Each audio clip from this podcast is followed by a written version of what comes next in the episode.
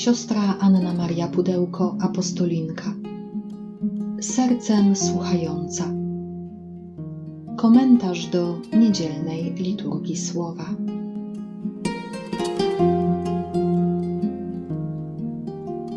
Z Ewangelii według świętego Mateusza.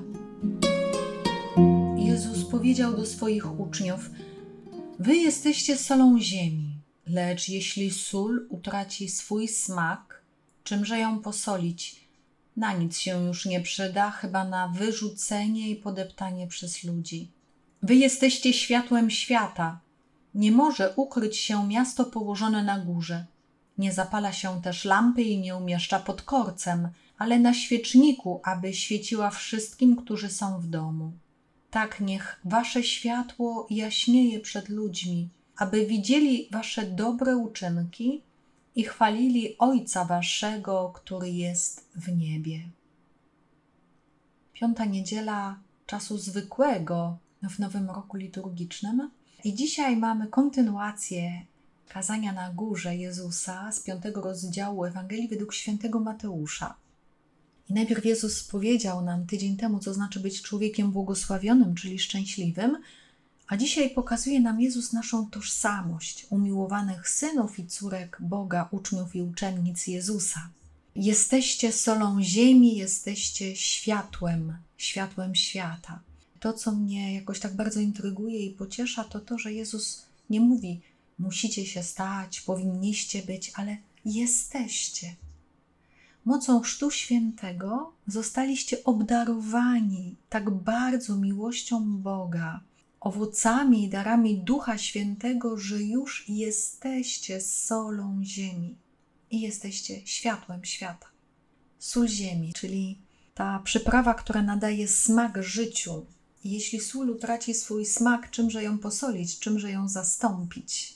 Sól może zwietrzeć, jeśli nie będziemy jej odpowiednio traktować. Podobnie nasza wiara, nasze chrześcijaństwo, jeżeli nie będziemy go pielęgnować, jeżeli go nie będziemy rozwijać, jeżeli nie będziemy pielęgnować naszego życia duchowego, życia sakramentalnego, życia w łasce, tracimy smak, tracimy sens, tracimy piękno.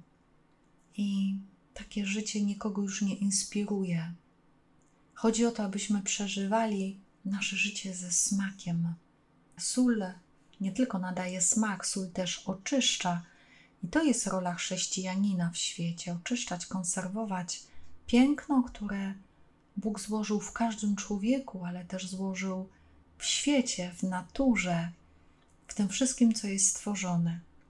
A z drugiej strony jesteście światłem świata, wewnętrzny blask. Człowiek, który spotkał się z miłością, promienieje wewnętrznym światłem. Dlatego Jezus mówi: Nie może się ukryć miasto położone na górze.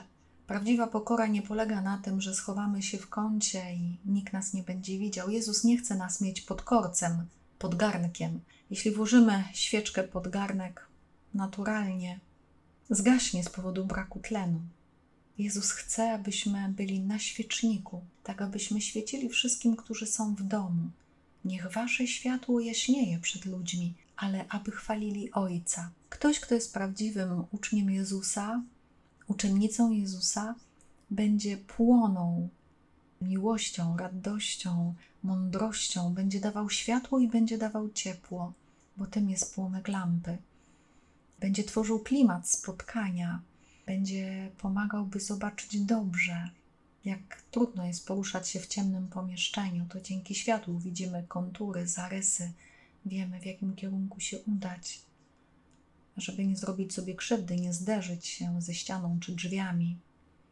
Bo to właśnie jest chrześcijanin w kościele i świecie, by pokazywał, jak iść, by nie zderzać się z rzeczywistością czy z drugim człowiekiem. Wy jesteście, mówi Jezus, i w życiu chodzi o to, żeby umieć być, być kimś, być dla drugich. W życiu nie chodzi o to, żeby pięknie mówić, ale, ale żeby stawać się darem dla innych. I o tym też przypomina nam pierwsze czytanie z księgi proroka Izajasza. Tak mówi Pan: Dziel swój chleb z głodnym, do domu wprowadź biednych tułaczy, nagiego, którego ujrzysz przy odziej i nie odwracaj się od współziomków. Wtedy Twoje światło wzejdzie jak zorza i szybko rozkwitnie Twe zdrowie.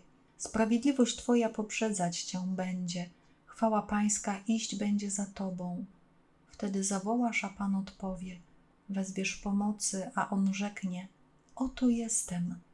Jeśli u siebie usuniesz jarzmo, przestaniesz grozić palcem i mówić przewrotnie. Jeśli podasz swój chleb zgłodniałemu i nakarmisz duszę przygnębioną, wówczas Twe światło zabłyśnie w ciemnościach, a Twoja ciemność stanie się południem. Nie piękne słowa, ale konkretne działania. Jeśli usuniesz jarzmo, przestaniesz grozić palcem, mówić przewrotnie. Jeśli podasz Twój chleb zgłodniałemu, ale też nakarmisz duszę przygnębioną, życzliwością, miłością, dobrocią, obecnością, wówczas Twe światło zabłyśnie w ciemnościach. I co więcej, Twoja ciemność, nawet ta ciemność, którą nosimy w naszym sercu, stanie się południem. Im bardziej kochamy, im bardziej jesteśmy dla drugich, nawet to, co dla nas jest trudne, powoli się rozjaśnia. Powoli odkrywamy tego sens. Możemy stawać się światłem, bo Pan jest naszym światłem. Możemy stawać się darem dla innych, bo najpierw Pan sam siebie nam daje i o tym przypomina nam Psalm 112, który słyszymy w czasie tej niedzielnej liturgii. On wschodzi w ciemnościach jak światło dla prawych, łagodny, miłosierny i sprawiedliwy. Dobrze się wiedzie człowiekowi, który z litości pożycza i swoimi sprawami zarządza uczciwie. Sprawiedliwy nigdy się nie zachwieje i pozostanie w wiecznej pamięci. Nie przelęknie się złej nowiny. Jego mocne serce zaufało Panu, jego wierne serce lękać się nie będzie. Rozdaje i obdarza ubogich. Jego sprawiedliwość będzie trwała zawsze, wywyższona z chwałą będzie jego potęga. Przepięknie ukazany jest tutaj człowiek sprawiedliwy, który zaufał Panu, on jest światłością w ciemnościach. Potrafi być uczciwy, potrafi dawać innym, dlatego nie przelęknie się złej nowiny i jego serce lękać się nie będzie, bo wie, że może w każdym momencie zawołać do Boga i On będzie jego pomocą. To bycie światłem, to bycie solą, to właśnie ta postawa autentycznej pokory, gdzie jesteśmy cali skupieni na Bożej miłości, a nie na własnej chwale. O tym mówi nam święty Paweł w drugim czytaniu. Bracia, przyszedłszy do Was, nie przybyłem, aby błyszcząc słowem i mądrością głosić Wam świadectwo Boże.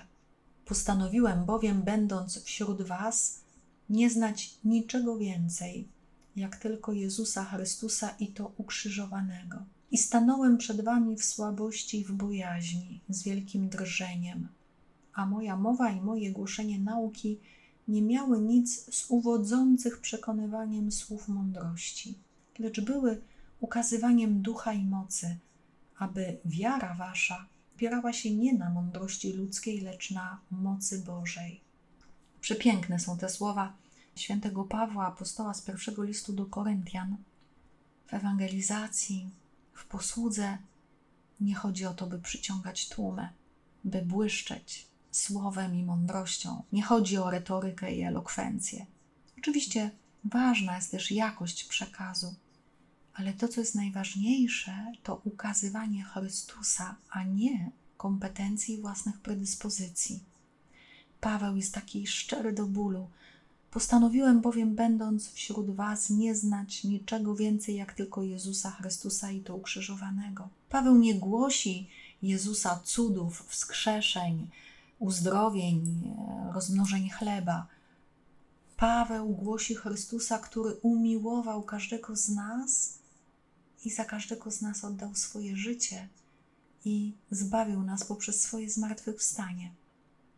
I dlatego Paweł kiedy idzie do wspólnot, staje w słabości, bojaźni i zdrżeniem, bo zależy mu, aby Ewangelia była przyjęta. Nie chce poklasku. Chce, aby Jezus był poznany, kochany, głoszony. Możemy też siebie pytać, jakie jest moje świadectwo o Jezusie. Im bardziej chcę pokazywać Jezusa, a nie siebie, tym bardziej właśnie staję się solą ziemi i światłem świata. Tym bardziej przeżywam moje chrześcijaństwo w blasku Jego miłości i